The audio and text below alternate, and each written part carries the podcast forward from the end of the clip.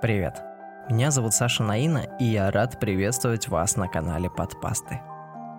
Что за странное название, спросите вы? Это про еду? Не совсем. А точнее, совсем нет. Все выпуски этого шоу будут посвящены рассказам, рожденным в сети. В интернет-жаргоне такие истории называются копипаста. Как правило, копипаста пишется малоизвестным, а то и вовсе анонимным автором – после чего долгие годы гуляет по сети, обрастая новыми подробностями.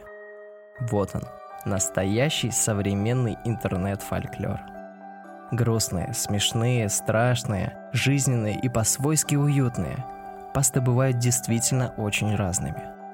Но их всех объединяет одно – они точно достойны быть услышанными. И лучшие из них я буду рассказывать для вас каждый понедельник. Услышимся.